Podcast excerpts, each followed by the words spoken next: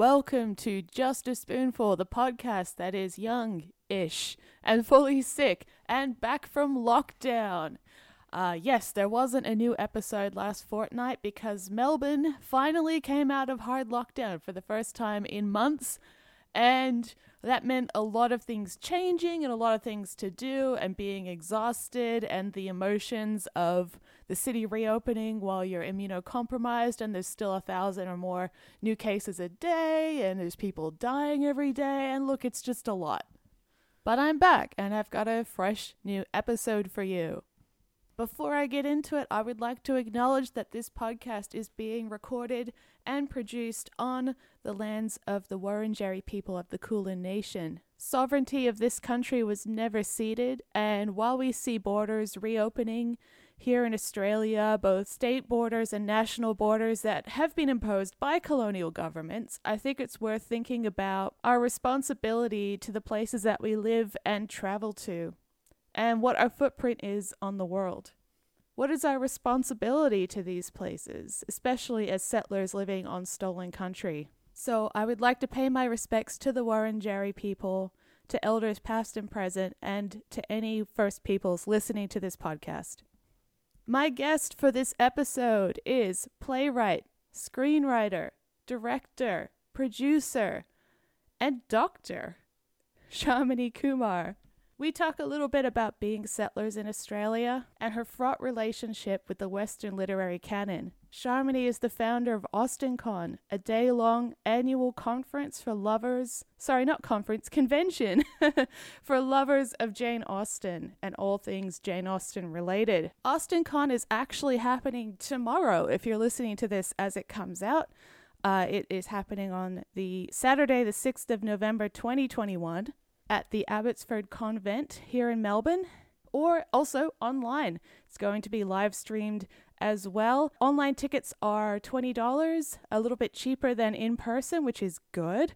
And uh, the stuff that's live streamed is going to be available for 48 hours after it's streamed.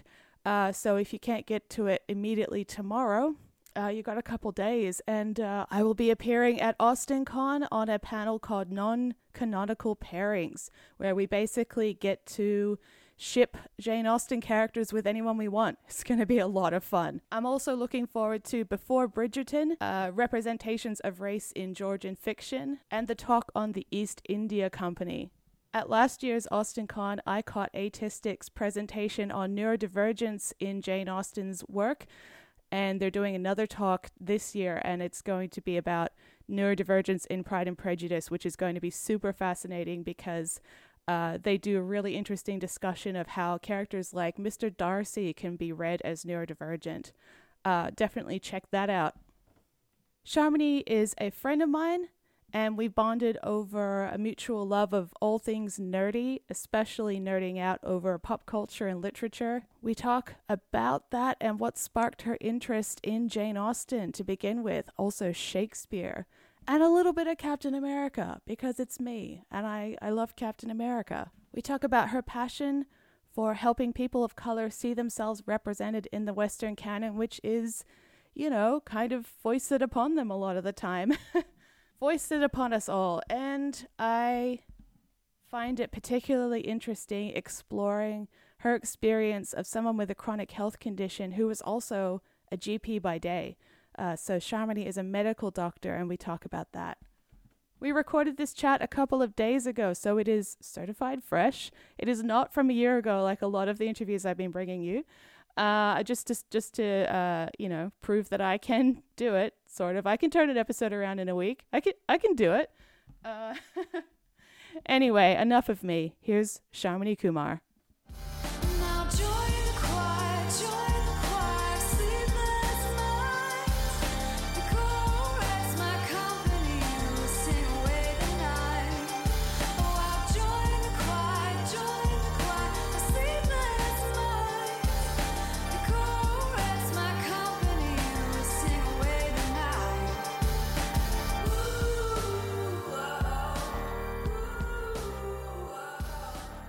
Hi, Shamini. Hi, Caitlin. How are you? I'm all right. How are you? Not bad, thanks. Not bad. Uh, feeling excited for this weekend? Uh, yes, excited. A l- little bit apprehensive as always. You know, it's always that way when you've got a event on. Just hoping Yeah. it'll go well and that kind of thing. Yeah. You've been putting on events for like 10 years now, right? Yeah, 10 years.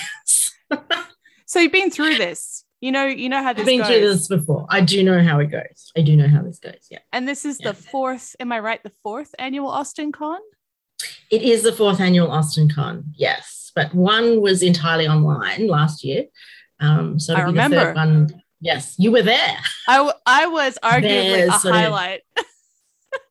Absolutely a highlight. Um, if I do say so myself, and I do. Mhm. Um, Yes, Yeah. you should.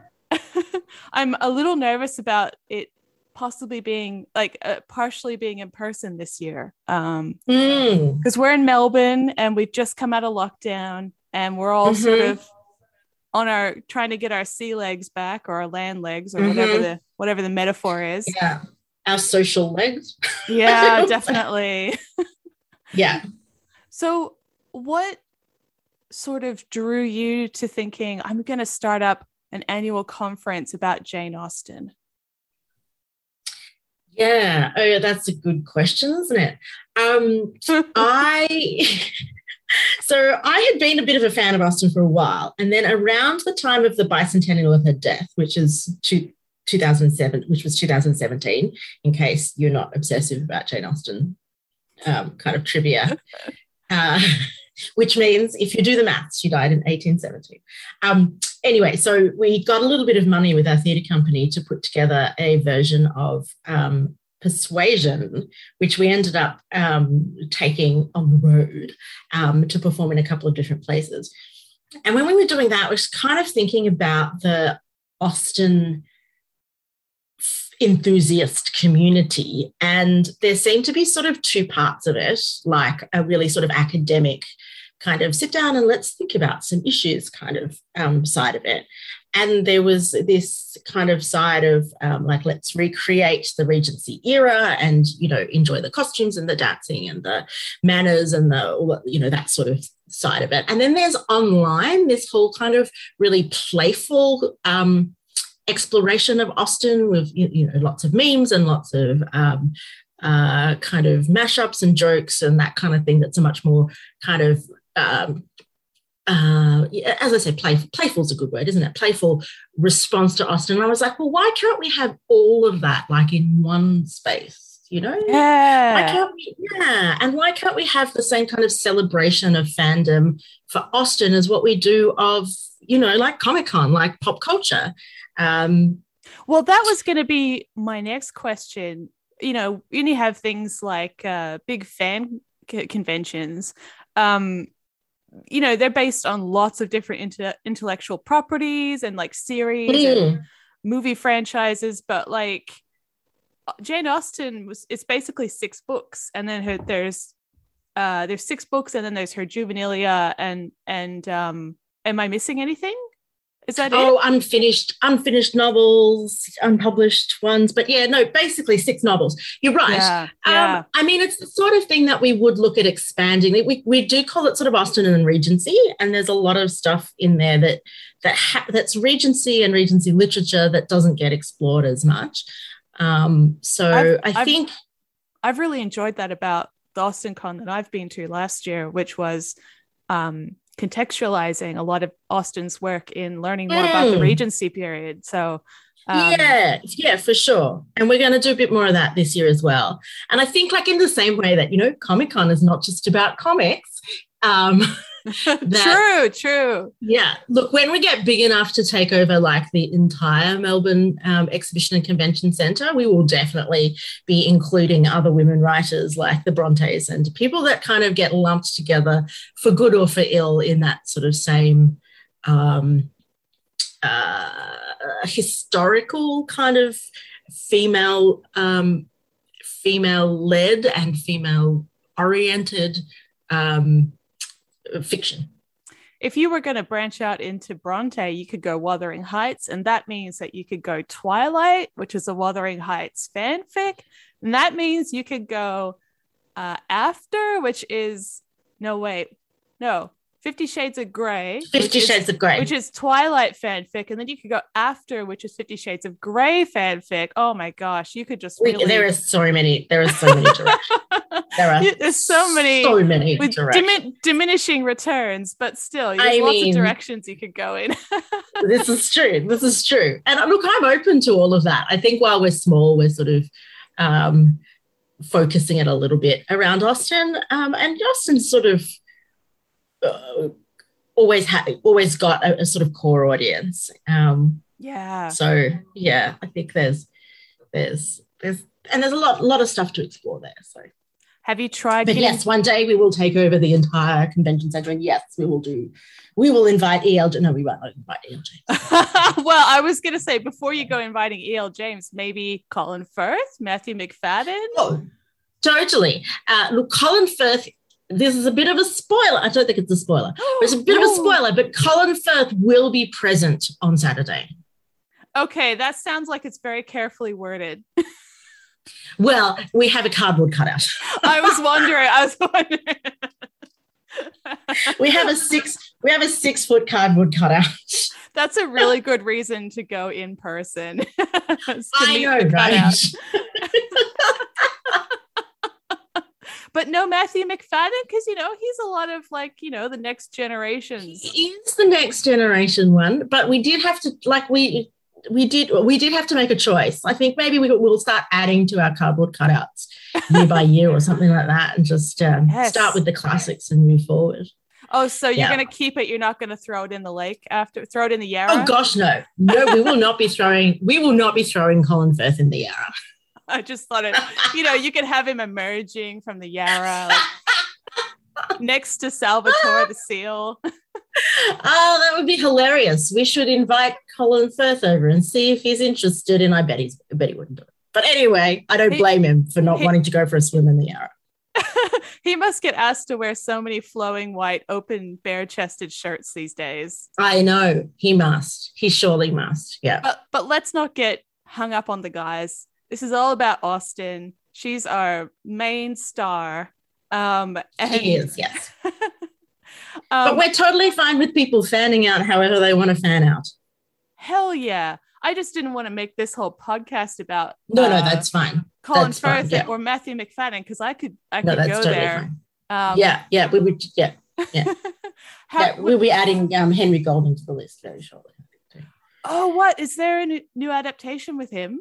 Not not Pride and Prejudice, but he there's been some still shots from the um, set of the Persuasion that he's in. Oh right. I will say that I think he suits a Regency uh, um, outfit. Wow. But I mean, he suits most things, so that's not. He really, really does. anyway, we were going to talk about high, highbrow I'm, things. I'm drifting away. You have to bring me back. That's fine. Sorry. sorry. sorry. When I think about Henry Golding, I sort of go somewhere. Um, That's, uh, yeah. oh, um, okay. So I was, what, uh, I know, I can remember when I first, uh, you know, encountered Jane Austen's work. Uh, when, do you remember your first Jane encounter? Yes. So, so my first sort of uh, coming across of Jane Austen was through the Babysitters Club. Um, because okay. in one of the Yep, no, this is a true story. Uh, in one of the books, somebody mentions that their favorite book is Pride and Prejudice. Um, and I had never heard of it. Um, but then I went to one of those, you know, those school fair type events, and they'll be selling, you know, like have like a little bake sale and then I'll have a jumping castle and all that kind of stuff. And they would always have a secondhand book sale as well. Um, and at this one, they were, they were towards the end of the day, they'd give you a plastic bag. And I think it was like for 50 cents, you could fill up the plastic bag with as many books as you could fit into it. Right. So I was a, I was a reader kid, a kid who read a lot. And so I you know, was going through and picking up all these books. And I found a copy of Pride and Prejudice. I was like, oh, this is the one that was mentioned in the Babysitters Club. So I took it home and read it. And that was my first introduction to Jane oh, Austen. that is so wholesome. my mouth just dropped open when you said you could fill a plastic bag for 50 cents. I was just like drooling a little. Um, okay, that, this was a long time ago. but like the books didn't get more expensive. I mean, they're still old books. Anyway, no, that's amazing though. I, I yeah. wish I could do that. Um, that is just so you actually, as a child, read uh Pride and Prejudice? Like it's a pretty dry. Novel. I would have been sort of uh, eleven or so. Wow. I reckon. Yeah, and I don't think I I didn't love it initially. Like I liked it, and then um, my my parents tried to get me into more classic literature and stop reading all this babysitters club business. Um, and uh, you know, I definitely didn't get into the Brontes, so, so I was failing on the on the uh, appreciating classic literature front um, until I got into my teens and and sort of went back to this book that was falling apart and had it on my shelf, and I was like, this is hilarious. See, oh, that's great because um, I embarrassingly for like a literary book nerd um, i didn't get introduced to austen until i was like 20 i don't know how i missed it and mm. um, i watched uh, a friend was like you got to watch this pride and prejudice movie which had just come out um, oh yeah aging myself um, mm-hmm. and um, and i was like oh gosh this is just you know it's the joe wright pride and prejudice it's long yes. tracking shots it's very yes. beautiful and yes. It's, it's, very romantic. It's very much looking at the story through uh, an aesthetic. It's very aesthetic, you know? Yes. And yes. I was like, oh, I'm going to go read this book. I'm, I'm doing English at uni. I'm going to go read Pride and Prejudice. Mm. Oh, I was so bored. I was so bored because I didn't get it. Like I didn't oh, realize I didn't realize it wasn't a romance novel. So I went in expecting yes. romance. I was like in the mood yes. for that and then it was just social satire. What? Um, so i had to come back to it later when i was like in the mood for social satire you know? Mm, um, mm-hmm. but yeah then i went and read all the others because i was curious. And i really and I, I now when people ask me i always say read emma first. Because i feel like if you kind of know the cultural footprint of austen and, and you're kind of expecting a certain thing i feel like emma delivers and it's the most plot driven. Like it's very fun and certainly, accessible. It, well, it certainly has the most plot in it. Yeah, um, a lot happens. A lot, a lot of things happen in Emma. Yes, I think like when you sit down and sort of plot it, uh, like do a plot diagram, like you would for a novel, like, there are these sort of bits that just sort of hang off. And you can very easily cut lots of them off without actually, you know, and still tell the overall story. It's really interesting kind of yeah. exercise do you know what I mean? Yeah, I, I think I do. I, I mean, and it depends how you follow follow the plot through in terms of like even the Frank Churchill and um, Jane Fairfax um, subplots are not actually that important in the overall kind of dramatic plot, if that makes sense. Yeah, totally. Because I mean, that was that was another sort of like unexpected. I think um, from like 20th century to, to 21st century romance standards we have a sort of expectation in like the english speaking world of like the way the way that a novel that's concerned with mm. relationships is going to go. And um so for me like you know coming off a at that age a steady diet of mills and boon i'm sorry uh classic. Classic. but I, but I was heading down to the secondhand bookstore to get like another chunk of uh mills and boon books. Um mm and then I went and read Pride and Prejudice, and and and I was like, I what? No, this is not what I want at all. And of course, mm. in, in, Emma, it's it's uh, way more. Um, uh, I mean, like you know, th- there's not a lot of, it's not a lot of sort of um, belief in the institution of marriage. You know, there's a mm. lot. She's very shrewd, very um, cynical, almost mm-hmm, about mm-hmm, it. Mm-hmm am I? I mean, you're the expert. Am I? Am I close? I am. I, I am not an expert. No, I don't think she's. Um, I wouldn't go so far as cynical, but she's certainly very practical about it. That she's not. Um, she doesn't really approach it with anything like a, romantic idea until the very end, when she decides she's in love with Mr. Knightley, right? And then suddenly it's um, this sort of super uh, emotional kind of reaction that she gets. But the whole way through, like 80% of the book, she's like, not only do I not care about getting married, like, why would I want to? I've got enough money. Yeah. And what do you need a husband for except money? That's why you need to get married, Harriet. My God. I, I wanted Emma's, I still want Emma's life pre marriage so badly. you just, you just rich and popular, and that'll be the way it is until you die. Mm, I'm not sure how I would go looking after cranky dad. Yeah, true, but he's going to die soon, so. or maybe the maybe like the joke is that he's actually as healthy as a horse, even though he's like always complaining about sickness. Maybe that's I don't but know. But he's always, he's always worried about it, isn't he? So it's it's yeah. So I guess he would yeah. actually he would do very well in COVID times. He would be ready for and, it. Yes, absolutely. yeah, yeah. He's he's probably a doomsday prepper as well. yeah, well, he's got a big house to to stop. Yeah, yeah, yeah, yeah, yeah. uh huh. Uh huh. So you d- rediscovered Jane Austen when you were a teenager, mm. and then and then what was your journey then? Did you? Because you are a medical doctor, so did you kind of um, come back to writing later, or has it always been a part of your life? Uh, so yeah, I'd always loved writing and literature and theatre um, as a kid and as a teenager.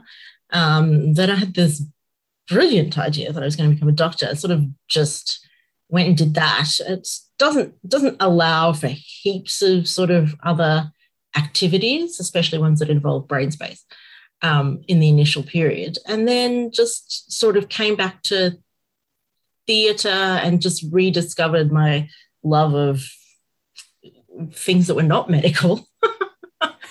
um, uh, yeah, back in, in my, let's say, mid, early to mid 20s, 20s. Yeah. Right.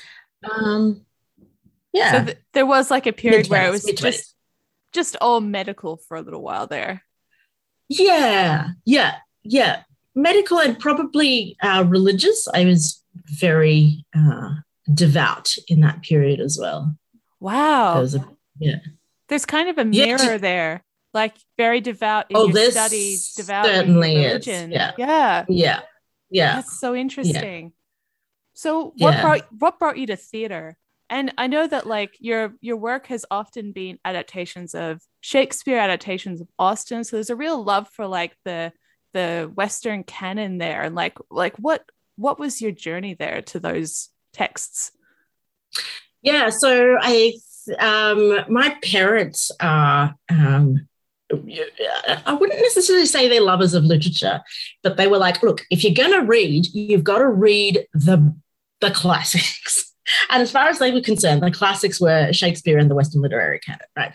Um, so I did. And um, this, the, like the first stuff I got exposed to, you know, in theatre was like uh, the importance of being earnest. And I think the first live theatre I ever went to was CMTC's. This this is so long ago now, but um, Hugo Weaving before Lord of the Rings in um, uh, Much Ado About Nothing. Oh wow! Yeah, yeah, yeah, yeah. That you know this kind of thing. Um, and so my parents, uh, my dad particularly, was always like, look, if you're going to read, you've got to read the best. And the best is going to be Western literary canon, because what else could it be?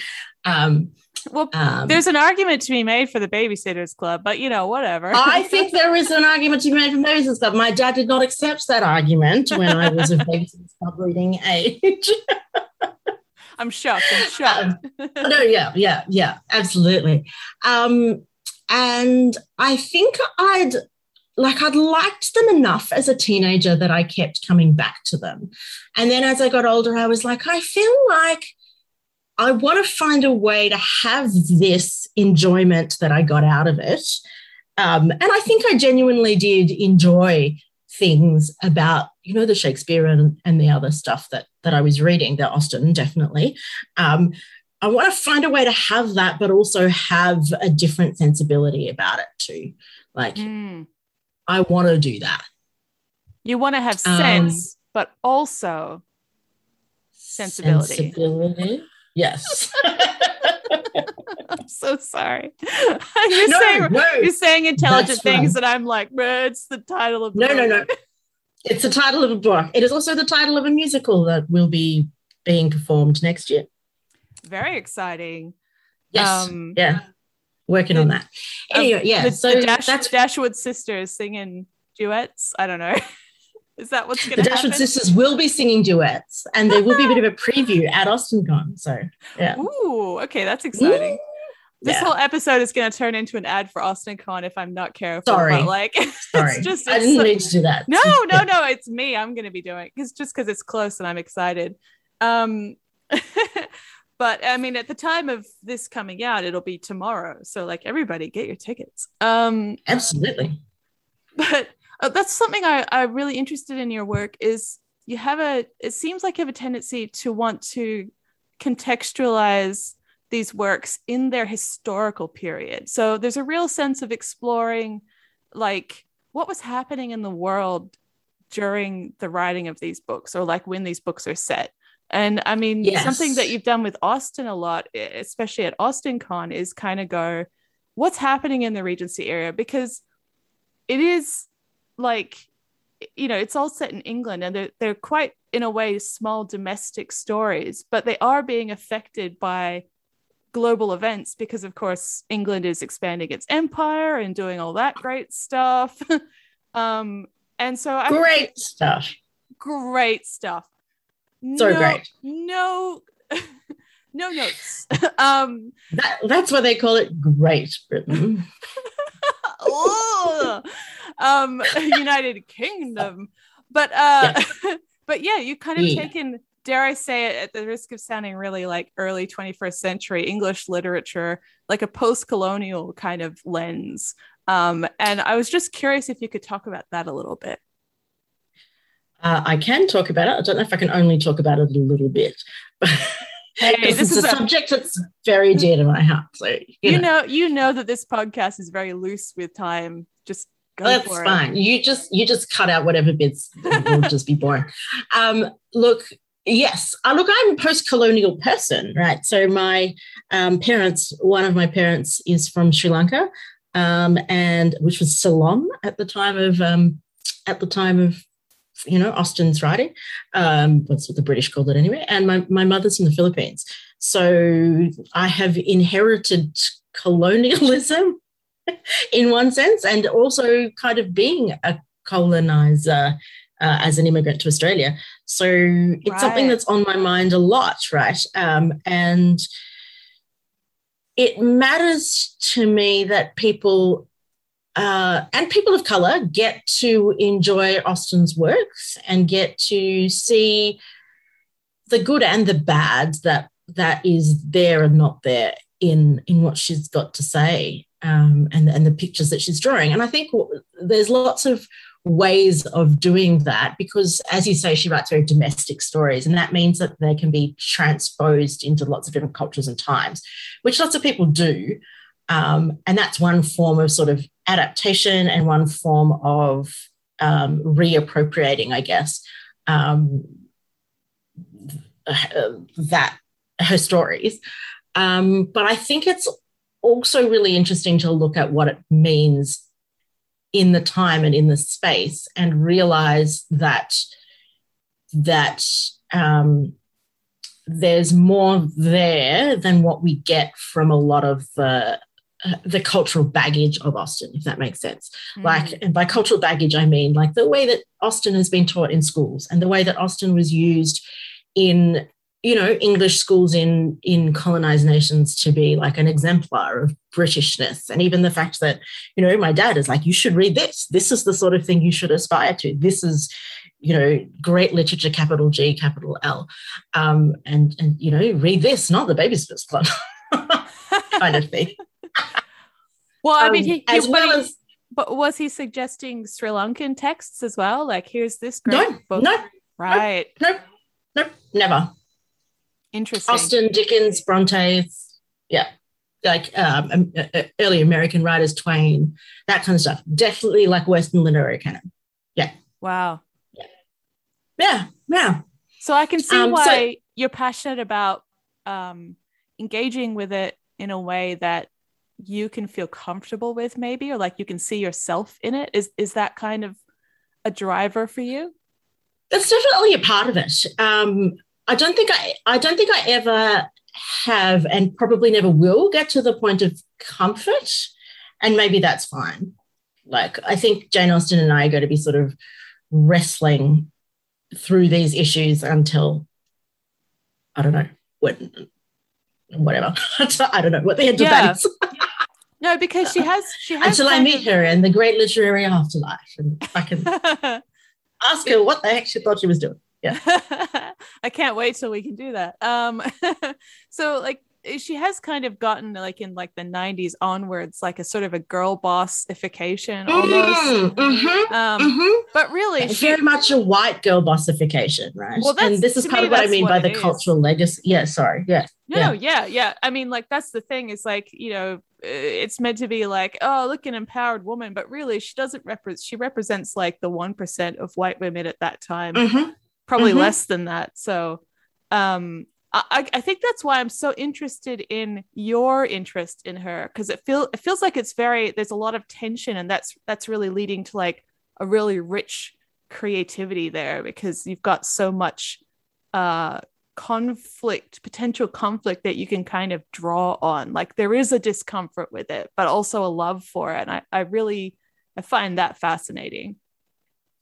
Yeah look I would say Jane Austen is you know a problematic fave for me but but also there's some of it some of that is and like you say it's a it's a cultural overlay of that's the girl bossification is not is not necessarily uh, directly uh, you know it's definitely emphasizing certain parts of a text over others in in it to produce that effect. Um, and uh, you know the whiteness of it is also a cultural overlay as well that that you know when we the the you know from probably the great renaissance the great renaissance of Jane Austen from Colin Firth onward, right, is is is very white um, until very recently. Um, and that's sort of part of what I'm interested in. That it's not necessarily like these characters are not necessarily described as being white. They're not often very described in in physical uh, terms very much at all, just like we know that Mr. Darcy is tall and he looks proud. I don't even know what that means. How do you look proud? I don't know, but I feel like anyone could have a quizzical brow, you know? It's- this is true. This is true. yeah. Yeah, exactly. This is what I mean. Um, so uh, I think that's part of kind of what I want to try to entangle. Um, unentangle, disentangle, reentangle, I don't know, whatever, some word that involves entangle. Um, with with this with the stuff is in terms of what what do we just assume is there or not there and what is actually you know on the page? Interesting if that makes sense. It totally makes sense. I mean there was uh, a few years ago now there was a movie remake of wuthering heights that sort of explored a bit mm-hmm. more than the fact that heathcliff is pr- pretty much written to not be white. Um I think there's definitely an argument for him not being a white person in the book. Oh, uh, absolutely, yeah. Um, yeah. and aside I, from the physical description of him being uh, like, described as having dark skin, which you don't know what that means in, you know, well, to a it. Victorian in, author. Well, like in Regency Yorkshire, uh, that could have meant anyone with a slight tan, you know. So you just. Mm-hmm. yeah um you do you don't know but like I, I was wondering how do you feel about because i just watched the green knight the other night so i'm all like my head is full of Dev Patel, and I, I was oh. wondering how how do you feel about the recent like uh, uh, flourishing of period films with Dev Patel uh, cast in uh, traditionally, I mean, you know, th- that in other in the past have always been cast as white men. As white, yeah, yeah, yeah. Oh, I thought you were just going to ask me how I felt about Dev Patel. Yeah, actually, that that too. Like, That's the part. Hundred percent pro. I am Are pro you, Dev Patel. I love that. As, like this is what this podcast has come to. Are you pro or against Dev Patel? I mean, I think so. I have not yet seen The Green Knight, um, but I want to. Uh, so that is on my list. Um, but well, I have seen. Yeah, there was the uh, the Dickens one. The Um, Dickens, yeah, the, I have seen the Dickens one, and I thought it was really fascinating. I think I, I'm sort of categorizing um, in terms of historical drama. I've got categories in my mind of the way that they incorporate or don't incorporate people of color into them. Are you ready for a schema? Are you are you up Oh, for a schema? I'm so ready, yeah. want to? Ready. Yeah, yeah, yeah, yeah, yeah. So, like the category one is just like all white, right? And that can be fine. Just do it all white, whatever. And the most recent Emma kind of falls into that category. I don't know if you've seen that one. It's on Netflix now. I feel like they Um, went. They got a person who was like. They got an actor, Anya. Is it Taylor Joy or Joy Taylor Joy, yeah, yeah. Who who is actually whiter than an English person. So like they really She went is, like, for it. So incredibly white. But also, it's like a it's a very fun adaptation. And oh, I love that know, adaptation. It's a Um, gorgeous, gorgeous adaptation. I don't want anyone to listen to me like like and think that I don't like Anya Taylor Joy or I don't like that movie. I No, no, no, no. I enjoyed absolutely, every second of everything she's done. absolutely, absolutely, hundred percent agree with you. But and it's so it's like it's one way to do it, right? So I, I also don't want to say that just because you fill your movie with white people doesn't make it a bad movie necessarily. Like that is a good movie. Um, and then you've got the ones that sort of, I would say, sort of like David Copperfield, completely ignore race altogether and just sort of put people in them um, without either referring to it or even like in um, the David Copperfield, it doesn't even necessarily make sense for him to be like it. His he he seems to come from um, you know whiteness on his father's side, and his mother seems to be white. So uh, unless there's some something going on, like do you know what I mean? Like the, Yeah, the yeah. races of the characters don't actually make sense in terms of the familiar relationships, which people do that on stage all the time. So I have no problem with it, and I'm fine with it. Um, and I'm interested in it because it sort of gives you representation of race without necessarily looking at race as an issue, if that makes sense. Right. So it's Because, kind, because it's of- not, in terms of effort, it's the next step up from not including any diversity. Am I right? yeah, yeah, it is definitely a step up. I am not complaining. but and I I, mean, feel- I don't necessarily. I feel like colorblind casting has issues. It all Yes, does. I it all does. It, yeah, there's issues everywhere. There's, this is a minefield of issues. This is this is why, you know, uh, that's why I say it. I think that my love of you know his history, history in general, and historical historical novels and all of that, and we're just going to be fighting about it till the, fighting within me basically to the day I die, or whatever. But I, you know, I loved that that film, and it was a great film, and it had some fabulous actors in it. So I, you know, again, I'm not complaining. Also, you know, both that Emma and this David Copperfield are done by people who are white, other sort of auteurs, as you say, behind them. Um, and I don't know why I said as you say, because I've heard you use the word auteur so many times the last however long. Anyway, whatever. Um, so I think there's that. I gotta get right? some new And I do- words. yeah. yes, have auteur. That's a good one. Um, so I don't necessarily know if they're the right people to be discussing race in Victorian England or Regency England. You know, like right and this is the problem that you come up against is when you've got so many white directors white writers who are already the established ones with all the capital exactly. but exactly. if you say if you say oh you're not the one to tackle this story it means people of color just don't get a look in at all at, Like, at all, exactly. yeah yeah. yeah yeah so you know love those kinds of things the other kind of thing that you get often is the is the you know the modern reinterpretation um, and resetting they do this a lot with austen because as um, we've talked about she she kind of writes these very sort of small village family dramas that transpose very easily you know map onto lots of different cultural contexts um, Yeah. and so putting people of color into those and setting it in a community of color or whatever I think that's one way to one way to do it. Um, but I think it also kind of again, I think there's pitfalls in all of these approaches, right? Because I think what you end up with then is kind of the subtle message that you don't belong in the quote unquote real thing. right so like bride and prejudice for example am i is that the title of that there was a That is the title. ad- adaptation Oh, there was, there Yeah. so was, yeah, yeah. That also, was- I believe, included a mariachi band. So I am oh, just Oh, saying. okay. Sure. Yeah. Sure. I don't know where that falls on the schema. I, that is that movie is wild. It was very entertaining. I'll say that it was Um, a heck of an entertaining film, uh, and I I have read so much interesting commentary about that. About anyway, It- let's it not go into. it would have fueled the hot take industry for like a full year, Oh, just powering it. yeah. Absolutely, yeah, yeah. That absolutely generated a lot of well, So certainly a lot of sound. Not to necessarily know about. So let's move past Pride and Prejudice. Let's just leave that on the side. So basically, Listen in to your- the side was great. what what's what's the next step in your schema? Is step the right Um, word? Uh, it could be. It could be.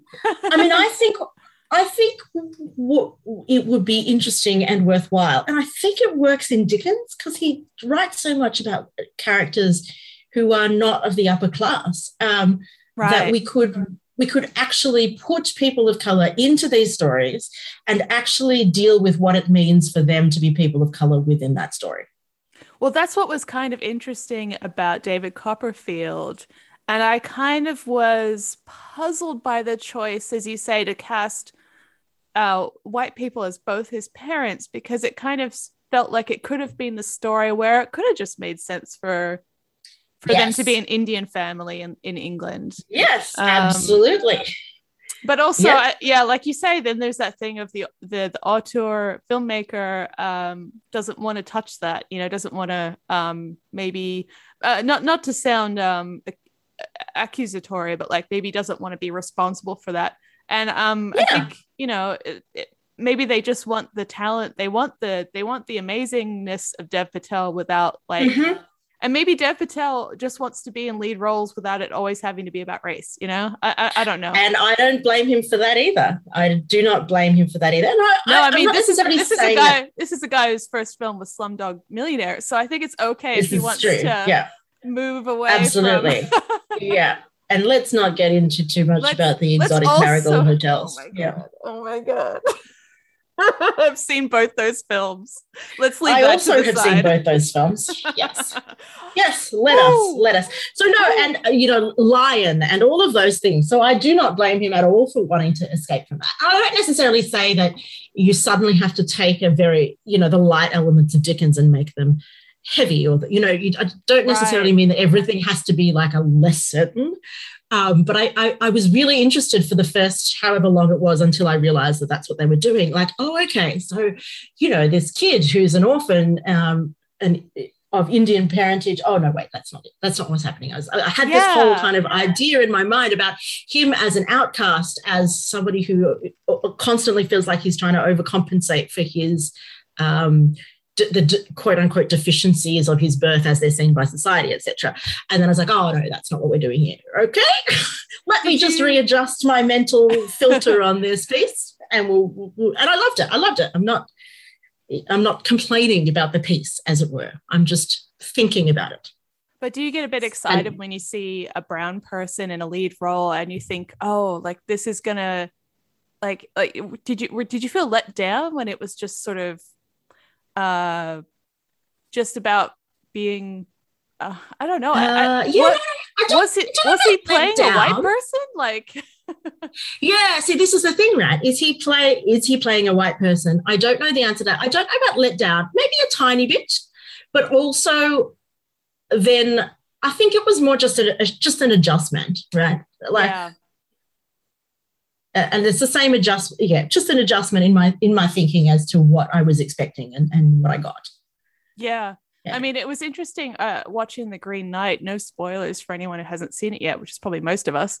Um, Which including me. Yeah, yeah yeah no i'm not going to spoil anything it's just that um uh uh dev's mother is played by a desi woman and then his mother's brother his uncle is is the king and is played by a by a white man of like with blonde hair sort of you know very like very Oh, very fair. Um yeah, and it's it it is just sort of like played like as if it's as if it's like race neutral which i mean isn't a Mhm, thing. mhm. it's not it's not really a thing. Um but it was it was interesting how that uh, like because you do spend like the first third of the movie with these kind of movies where you you're kind of going like oh uh, are they doing a take here or is it just colorblind casting and I'll leave it to people to decide. But like, um, it does sort of take you out of it. Maybe it shouldn't. You know, maybe it shouldn't take. No, look, I think we'll get. I think we'll get used to it. Like we got used to it on stage. Um, right. And see, I'm I'm not so much. I'm not so much with the theater. I, I mean, like, uh, I haven't been able to like physically go to theaters for most of my adult life. So uh, I miss uh, uh, that whole world. Is like it's like it is genuinely a whole different world. like it's like the part I mean, of the arts yeah. that I don't know.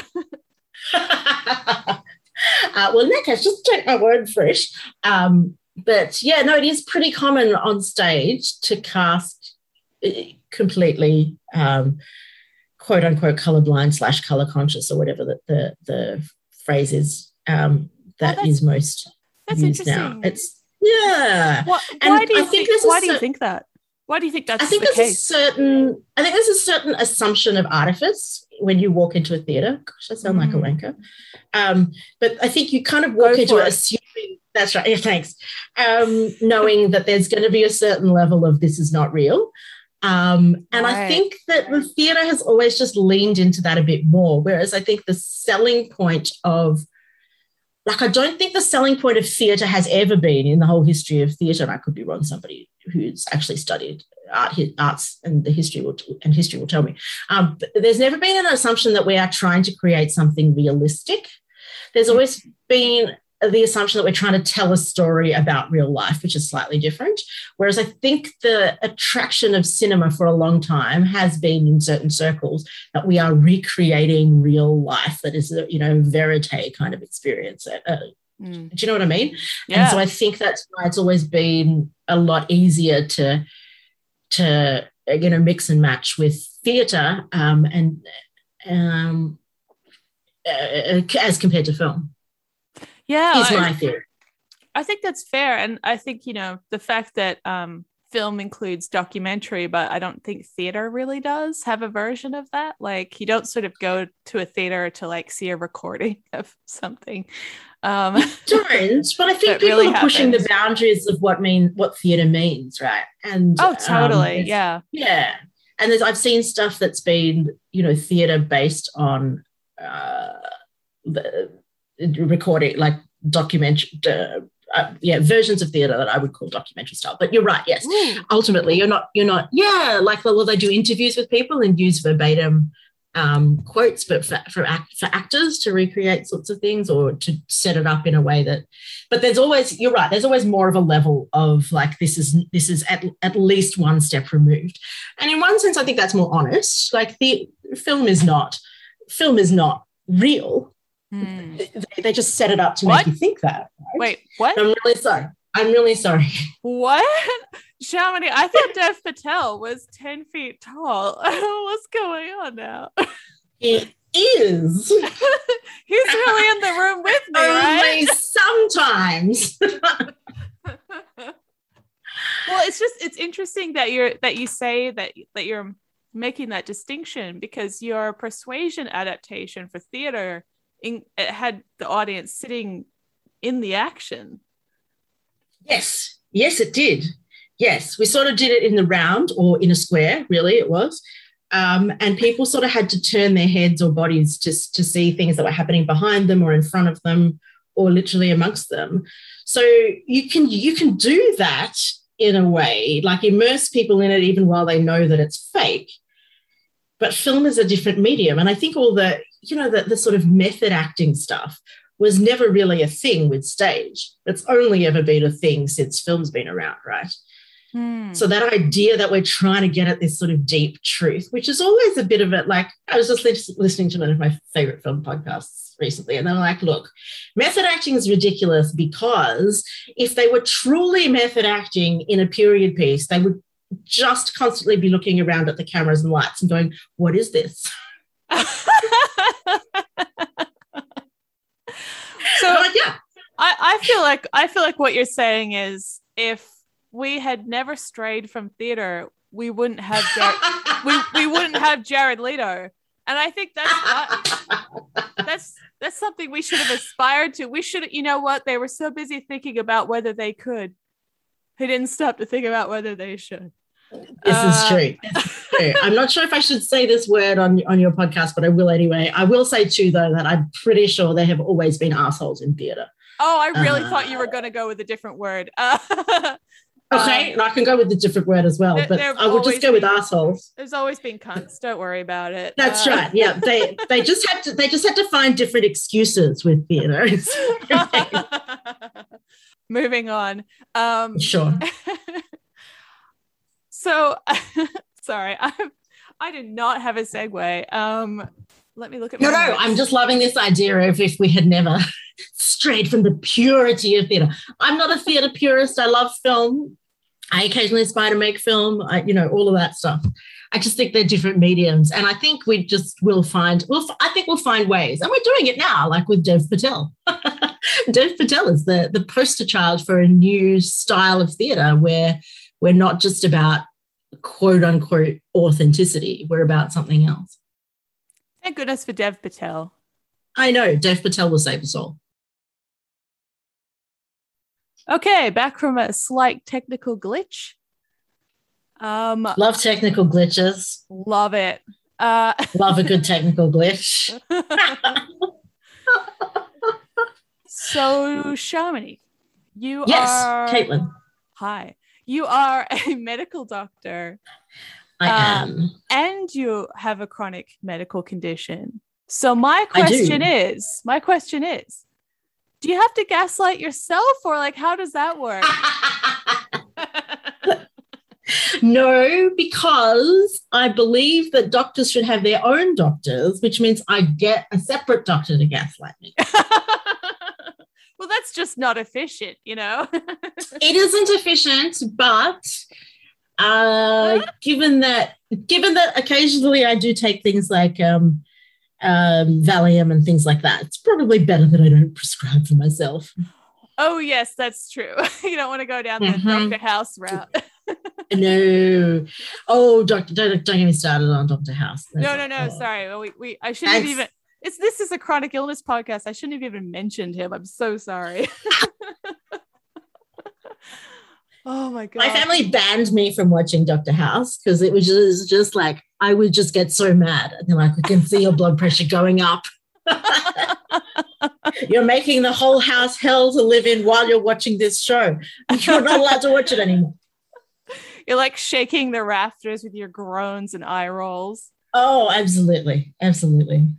How, what is it like uh, being sort of on the inside of the medical establishment and also kind of you know having the experience of being a chronically ill person? Like how, how did I, i'm so interested. I feel like there's just so many things with you where it's like you have this really interesting duality and like tension between your two sides. And i i'm sorry for treating you like you're a character in a tv show right no now, that's fine i'm loving this because i feel like i'm just i'm just discovering a through line to my life that's like whoa I mind want, blown I try really hard not to like have people come on this podcast and it just be therapy, but I'm just so interested. No, that's fine. That's fine. Um, I also get therapy from like proper therapists. It's fine. Good. Um, what is it like? Good.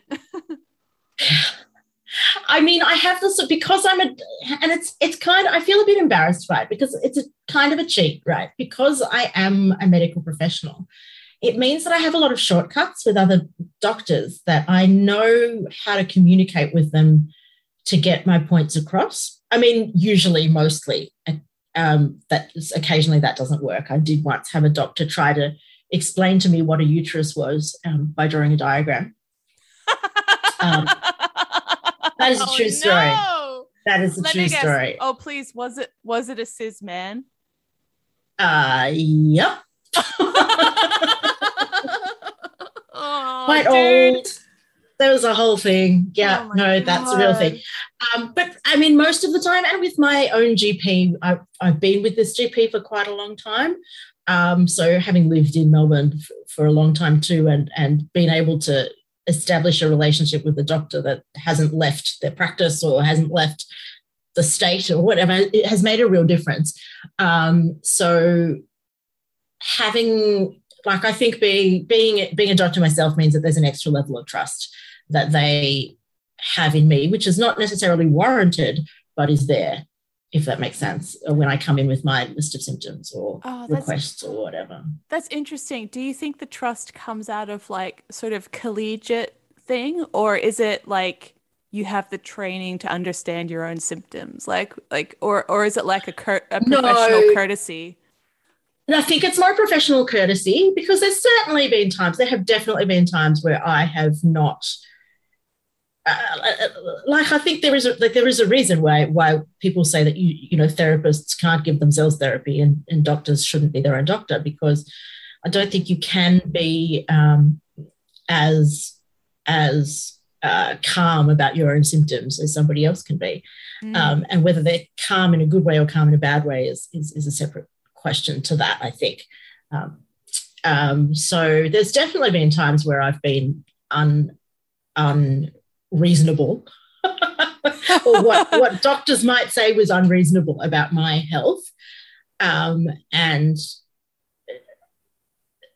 but I feel like I've been dealt with in a way that that I would not have been if I hadn't also come in as I mean, first as a medical student and then secondly as a doctor. Yeah, how how how hard do you hit it when you come in? Do you be like, "Hi, Doctor Shamini Kumar, nice to meet you," or like? well, as I say, I've been with my current doctor for over at least at least twenty years now. wow. So yeah, yeah, yeah. So he already knows that I'm a doctor, um, and usually, if he's referring me to somebody else, he will put that in the referral. Uh, Mm.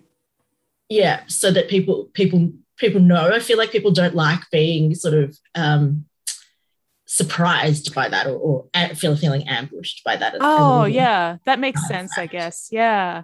but that's- yeah i think yeah uh, i think there's i mean I, I would like to think that my gp extends the same courtesy um, and respect to, to all his patients i certainly hope so but there's certainly um, a level of taking things on uh, trust that that i think is is a privilege that i have Yeah, I often think that a lot of doctors don't think that they're being discourteous when they, you know, dismiss me or or um, make light of something. You know, I think um, they often think that they're comforting me by like, you know, there's that old thing of like, if the doctor's worried, then you're really worried, and so Mm-hmm. you know the doctor will try and hide or or appear always like you know unruffled so that it doesn't alarm the Mhm. patient.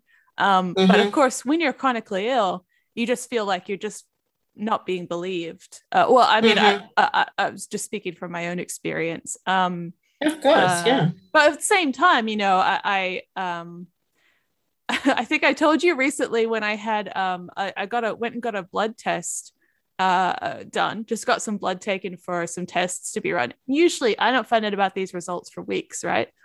And i had a uh, follow-up appointment coming in up in a couple weeks so i thought that's when i'll find out about these results.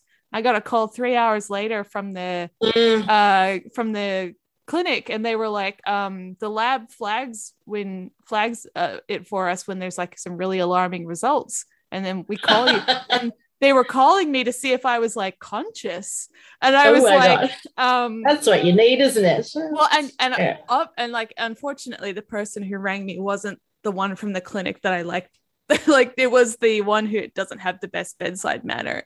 So she Mm, she mhm. really she really stressed me out. And she was Mm. like do you feel dizzy? And i was like well a little now but it might be because you're stressing me out man. Mm, like so i was like okay but like at the same time i felt like um oh they're taking me seriously like it was really Mm. reassuring that if something Mhm. is seriously wrong they Mhm. will follow up they will take me Mhm. seriously uh so it's you know uh i think um uh it's it's hard to it's hard like it's hard to navigate this stuff anyway i've just made it about me but uh no, no, no. So, look, that's that's true. And my doctor is reasonably like, um, I mean, it goes both ways too, in that I've been a patient of his for now long enough that I trust him.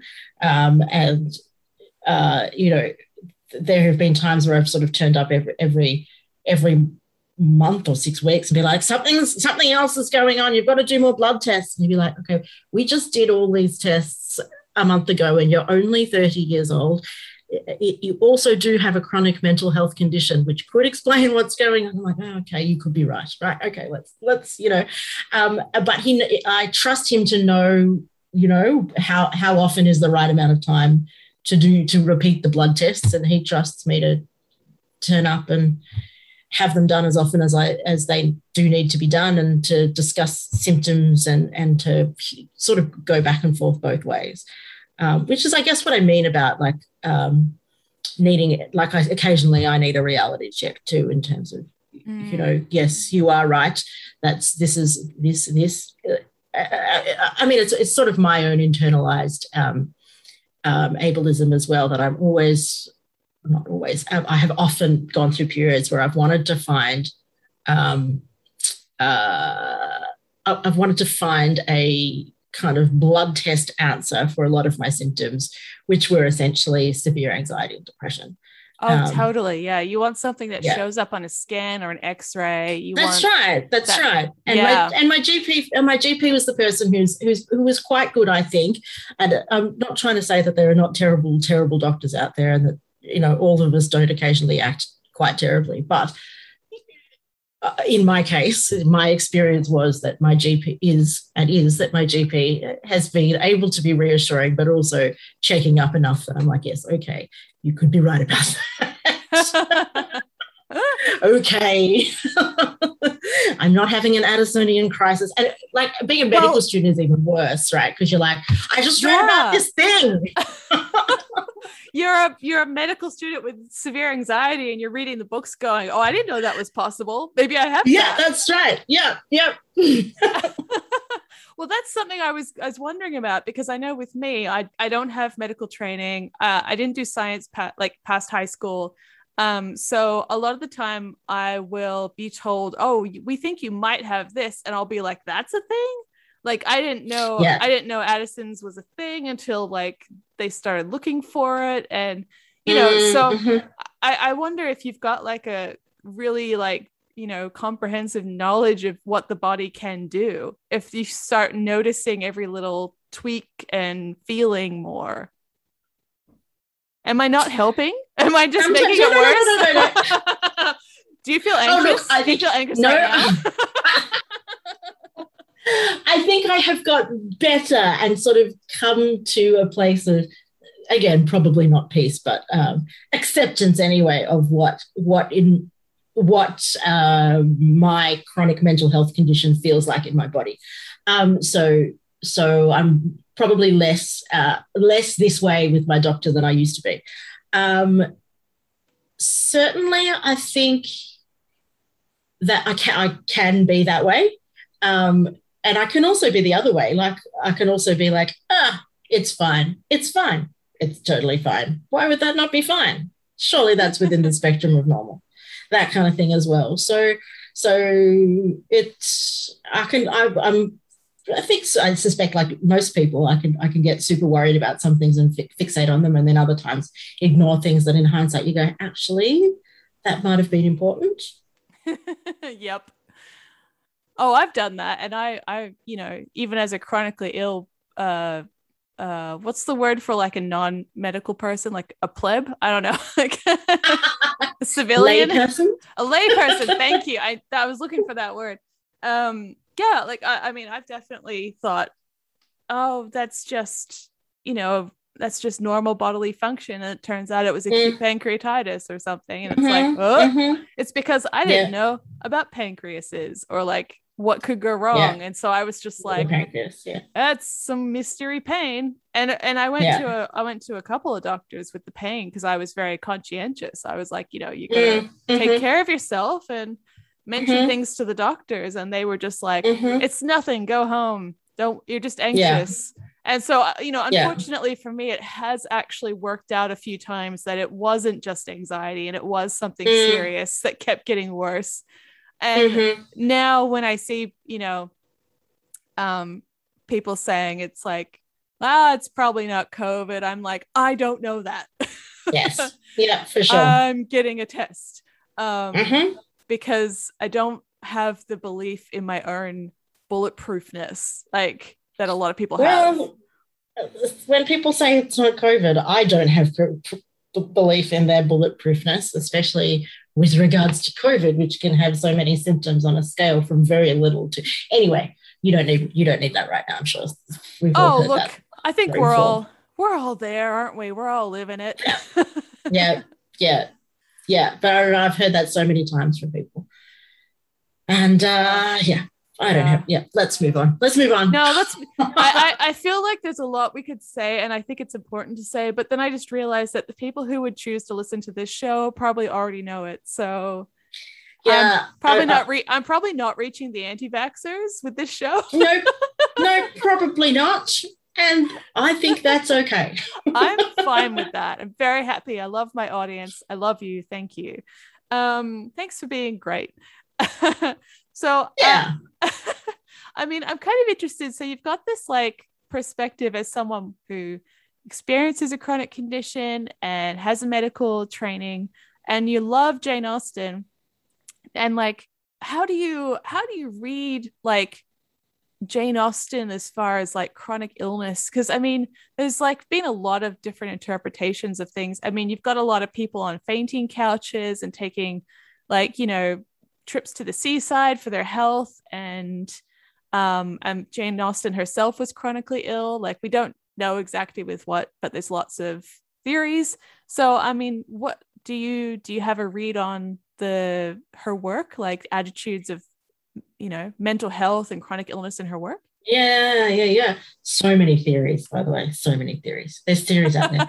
um, like I think there's you, you see different attitudes to health in her novels, um, I think at one level you've got somebody like you know the, the Mrs. Bennet from Pride and Prejudice. Oh, like terrible chronic illness super anxious, terrible. Yeah, yeah, super anxious, and that kind of um, uh, somatization of her illness, to use like again, sound like a wanker, but like who feels her anxiety in her body a lot. Ah, okay. um, so yeah. maybe she she might be someone who um uh, just for anyone who hasn't like seen the movies or, or read the book um so she is the mother of the main characters she's the mother of the main character um and she's the sort of person who is very anxious and very nervous um but she she's not sort she's not sympathetically portrayed as such. She's, she's not, not, sympathetically portrayed no. She's, she's, she's more of an antagonist. Yeah yeah yeah. Um which which yeah in one sense i don't think is great chronic illness rep um, but like I was just thinking, she she might be someone who would be looking for a blood um, an abnormal blood test or hoping to find something on the scan so that she, especially back then, so that she could. Um, perhaps in her mind legitimize what she was feeling you know even though she was i suspect she'd be slightly different oh okay. I, no she might be i would i would say I she's the sort of person who wouldn't necessarily want the tests but would want the treatment Oh, okay. So you do think maybe she really was someone who wanted the attention? I don't no, I don't mean it like that. No, no, I, um, no, no judgment. People deserve attention. yeah, no, I think there's a certain uh, my read of her, and I could be wrong, is that she has an awareness that what she's going through, and this is what I love about Austen, by the way, is that you can we can have this conversation about these characters and there's enough in there to justify both either of our points of view you know yeah um, I think she's the sort of person who knows at some level that her physical her physical symptoms are related to her nervousness, her anxiety, right? Because she talks about, you know, like uh, uh, you delight in teasing me, and you know that it always makes me feel this way, right? Um, yeah, that really. And that, I think that really makes me uh, dislike Mr. Bennet a little bit when like it's like yeah. they, she she knows what he's doing, he knows what he's doing, and mm-hmm. he continues to tease her. Yeah. Yeah. And and yeah. she's very aware that when she goes when she's in bed ill after Lydia's elopement, she's very aware that that's why it is. Like she doesn't have a sense I don't think there's a sense of like, oh, what a, how inconvenient that my uh, you know, heart palpitations started up just at the same. What a coincidence, you know. I don't think she's that person. She's right. like, I have been sent to bed ill because of the stress placed on me by what my situation. And I think that's one thing that maybe the the the ancients, um, people in people in 200 years Victoria, that's right. People in Vic- Regency Victorian England is they sort of had a sense, at least in the for people who, who were in the upper classes, um, that you could be genuinely ill from stress and uh, mental fatigue slash conditions. You know, Oh yeah, I mean, like in the, I think in the, at least at the end of the Victorian era, hysteria was considered something that could be experienced by, you know, men, women, any gender, because this is right. Yeah, it was, it was actually like they, for a while, they saw it as a reaction to city living and like the Mhm, the stresses of the, fa- and they needed to go and take like the country air for yeah, to, to yeah. restore their nerves. Um, I really wish Yeah. we could bring that back. I mean, you know, I I know, I'm not- know. I'm not Country air. aristocracy though, so it's not going to happen for me anyway. I mean, like this weekend, everyone in Kew was going to their country homes. Uh, no, I'm That was- sure they were. That was a little Melbourne Yeah. joke. Uh, Mhm. sorry to everyone Mhm. else. That- Um, that's fine.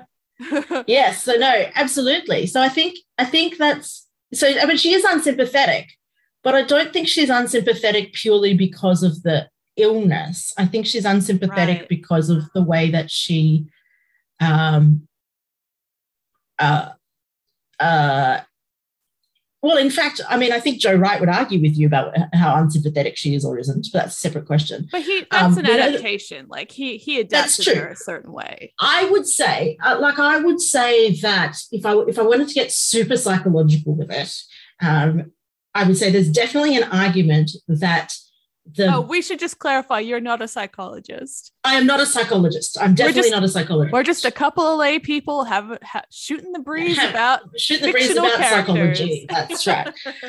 I would say that since the novel is primarily from Elizabeth's point of view, I can see how she would be particularly difficult for Elizabeth to get along with because of her Elizabeth's um, alignment in that family dynamic with her father, and because of the role that Elizabeth has had to play in uh, kind of caretaking for her mother. yeah, yeah. I would I would argue that those are the things that it's the role that they play in caretaking as much as anything else that that uh, they that makes her uh, uh, unsympathetic, if that's the right Hmm. word.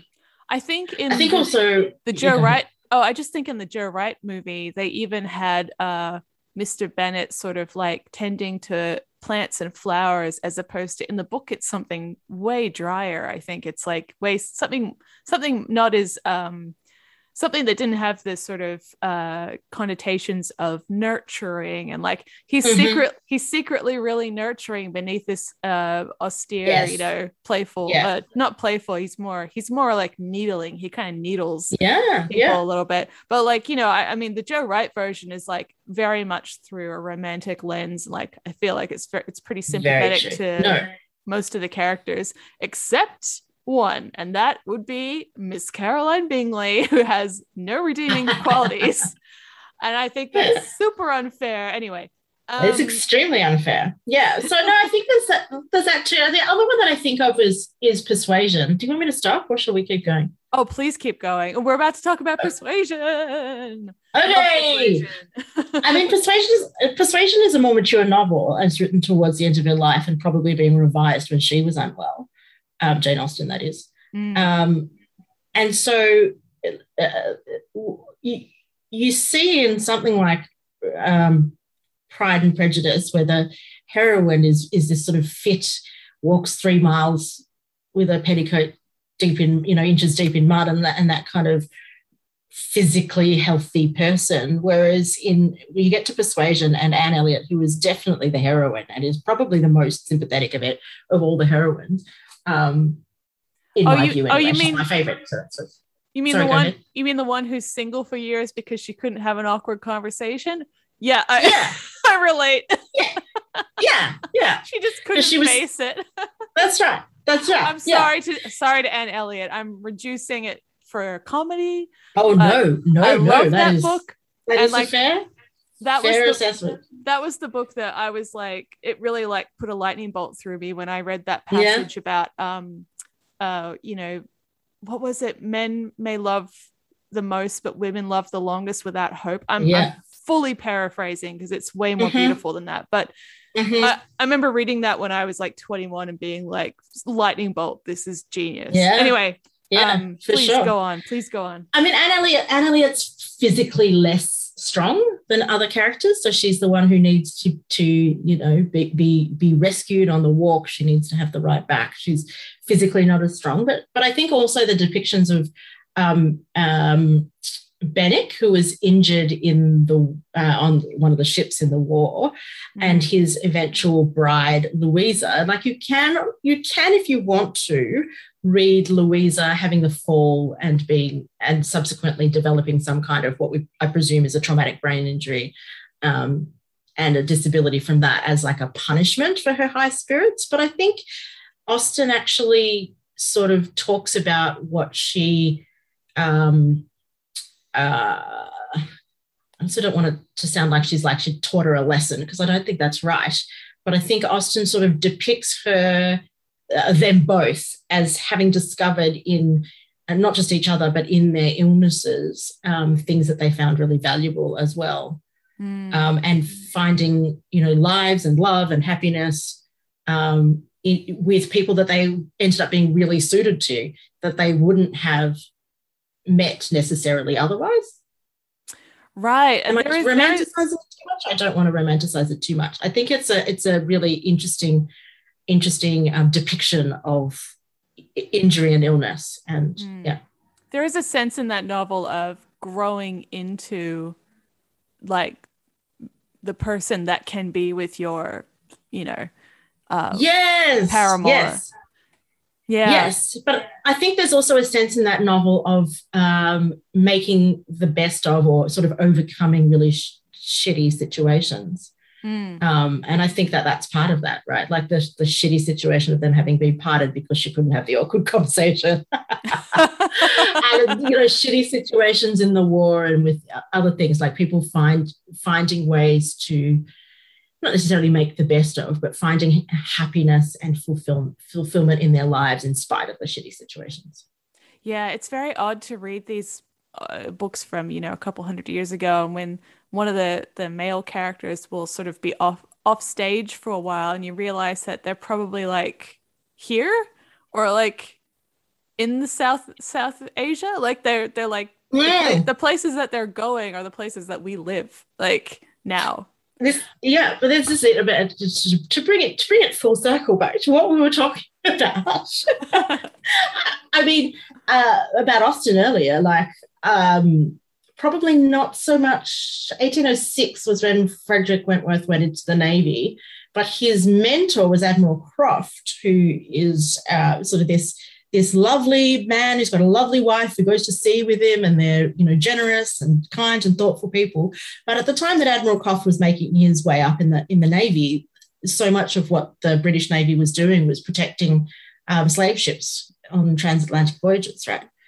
So- Yeah, yeah, yeah. Yep. this is I'm what I mean. saying. Like, no, you you should say it, and like that's the thing. Yeah. Is like uh, I think a historical a historical understanding is so important to reading these books, uh, and I mean it's, it's it's necessary too because a lot of the um, the humor in these books is sort of based on understanding social etiquette norms of the time and why why it would be rude or or funny for someone to act a certain way.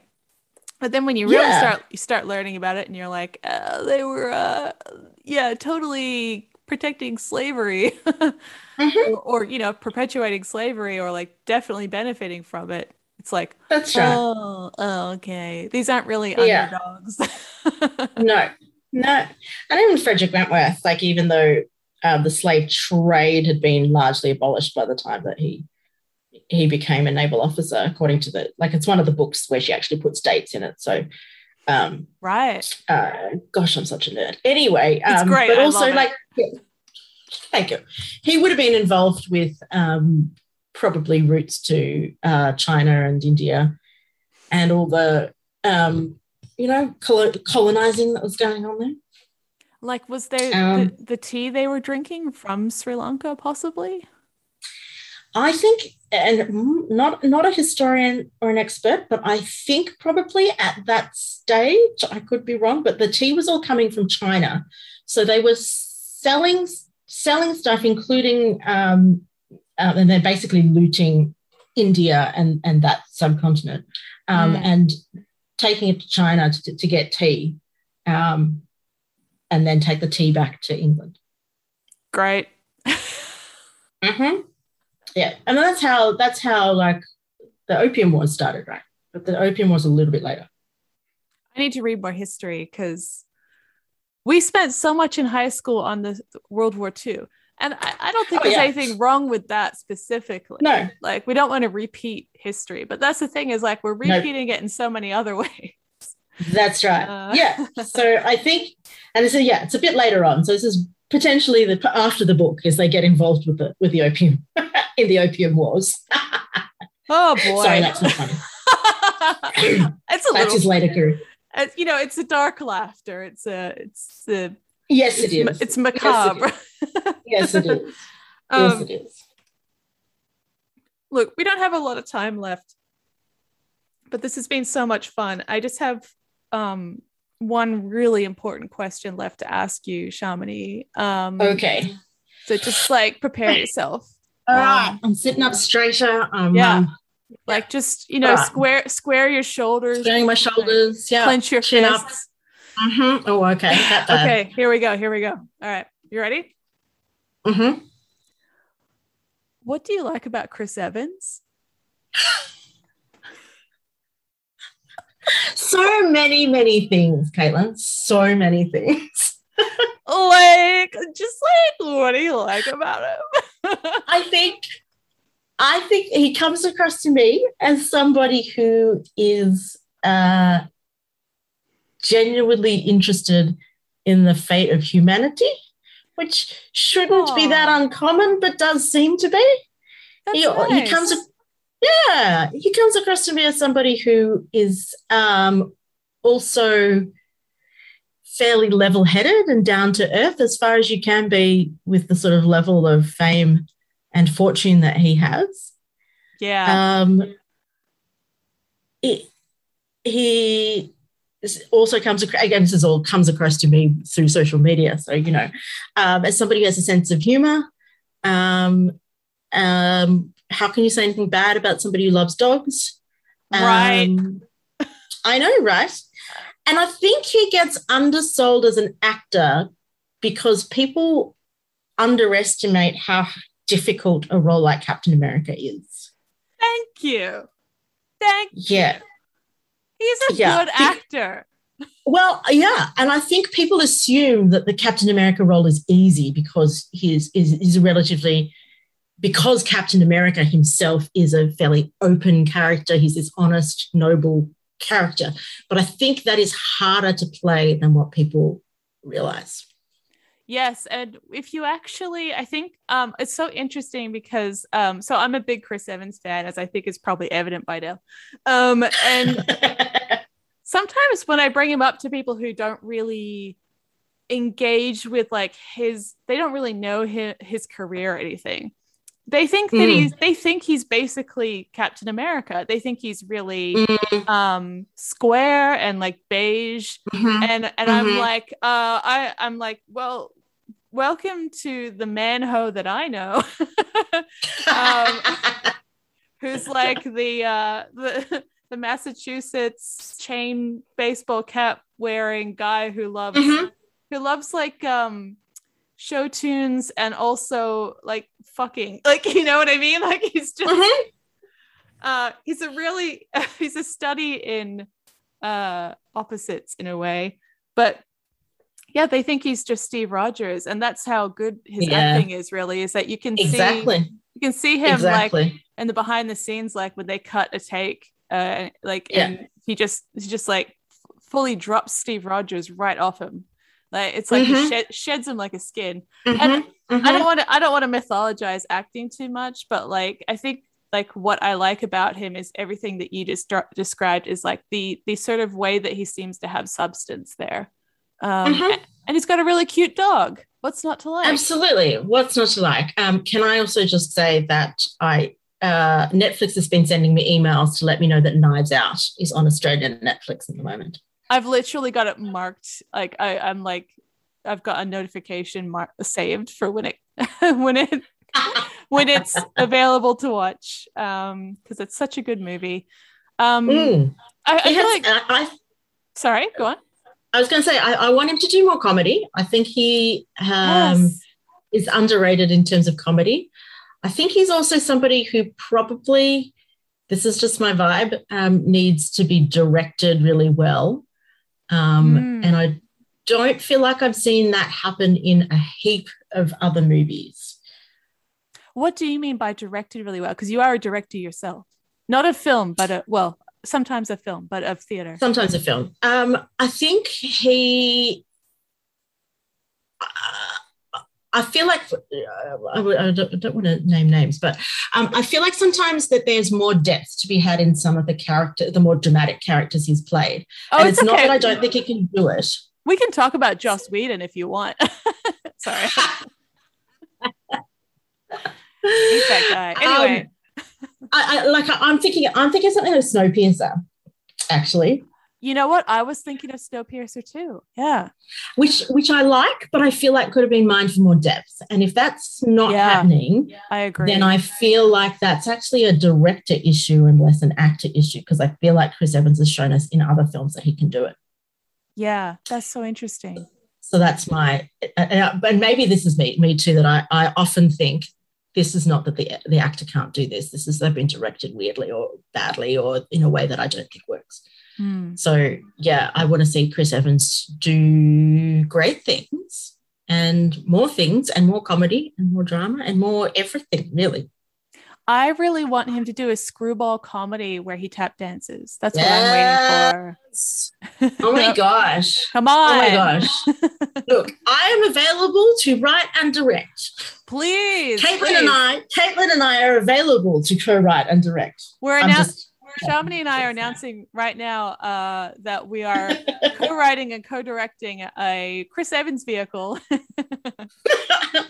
which we have not yet got Chris Evans on board.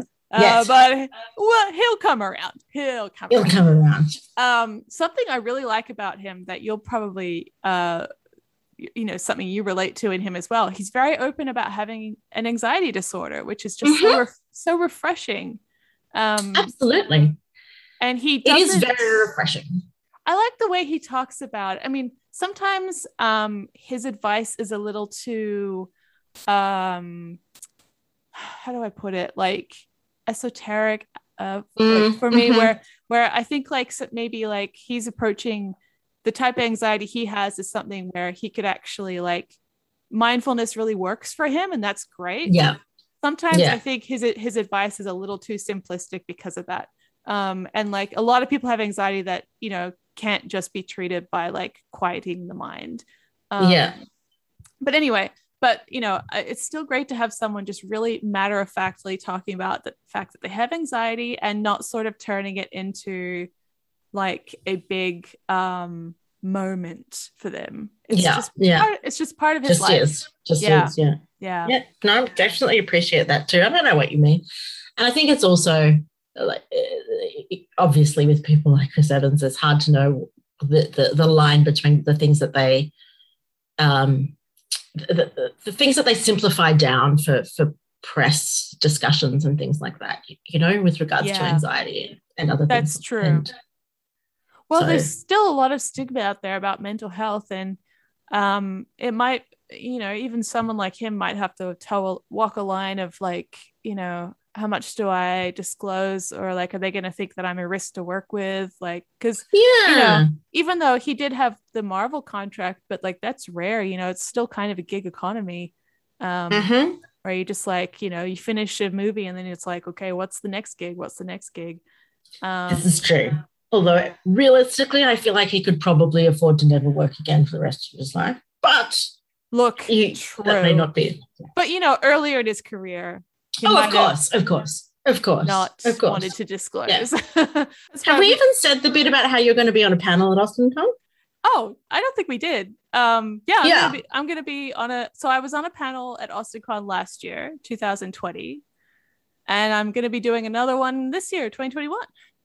Yes, yes. We'll be talking about non canonical pairings, romantic relationships between Austin characters and people who they don't get paired with in the books. Yeah, I'm gonna have some fun with it. I'm very excited. I bet you are. I'm so excited to hear what you're going say. I'm really happy because I got like around the same time, like you told me I was going to be on this event, and I got programmed by National Young Writers Festival on an event where I was just reading out fan fiction I'd written. I was like, I was like, man, you festival folks, you've got me pegged. Absolutely. Put me your- Absolutely. Put me on your panels about fandom. Yay. Yay. Um, I love it. I love enthusiasm. I love loving things. So I'm very excited Yes. about Austen Yes. Con. Um, well, that'll do it. Thank you. I'm so sorry. I'm so tired. We both we both no, need a that's break. fine. We, yeah, yeah. Well, let's both go watch some Chris Evans and relax. Yes. Yes. Yes. Yes. Thank you to Shamini Kumar for sitting down with me for that chat only a few days before her big live event, AustenCon 2021. I've put links in the show notes.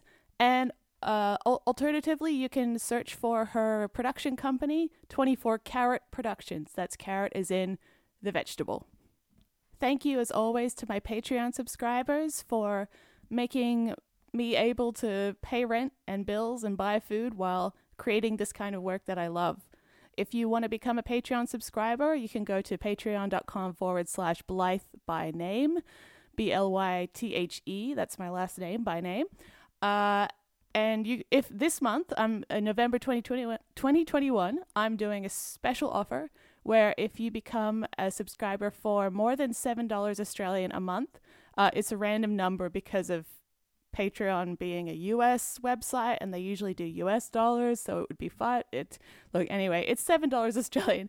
If you sign up for more than seven dollars Australian a month this month, then I can offer you a complimentary ticket to Just a Spoonful's first live event, which is happening on the 3rd of, 3rd of December 2021 on the International Day of People with Disability. It's going to be very exciting. I'm going to be recording an episode of this podcast live in front of an audience for the first time. I've never done this before, and I'm going to have very special guests comedian Alistair Baldwin and author Jess Healy Walton. Um, they're both very fun, and it's going to be a great time. So, uh, if you want to pay full price for a ticket, which is 100% an option. Uh, they are available $18 through Eventbrite, and I'll be putting links to all this in the description, of course. Um, very excited about that. Uh, follow me on Twitter and Instagram, Blythe by name, uh, for more updates. In the meantime, I hope you find a spoonful of something to keep you going.